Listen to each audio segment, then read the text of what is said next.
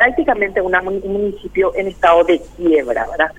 Esa es la realidad, porque por décadas y décadas se vino tocando lo que no era de uno, ¿verdad? El que llegaba nomás manoteaba, eso nosotros pudimos, nosotros digo por el equipo con el que trabajé, eh, pudimos entrar y revisar los documentos, o sea, a mí nadie me contó, yo sé porque estoy testigo de eso.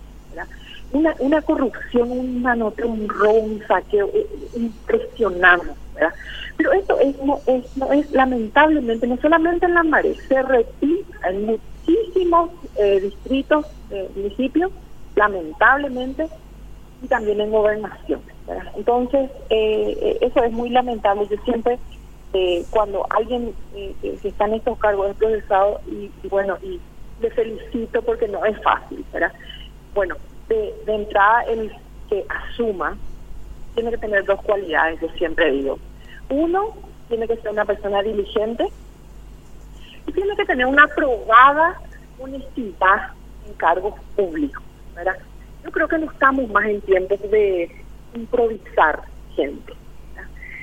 Yo creo que en ese sentido sí fui probada en el poder por 24 años, porque el poder es algo muy subyugante para el ser humano.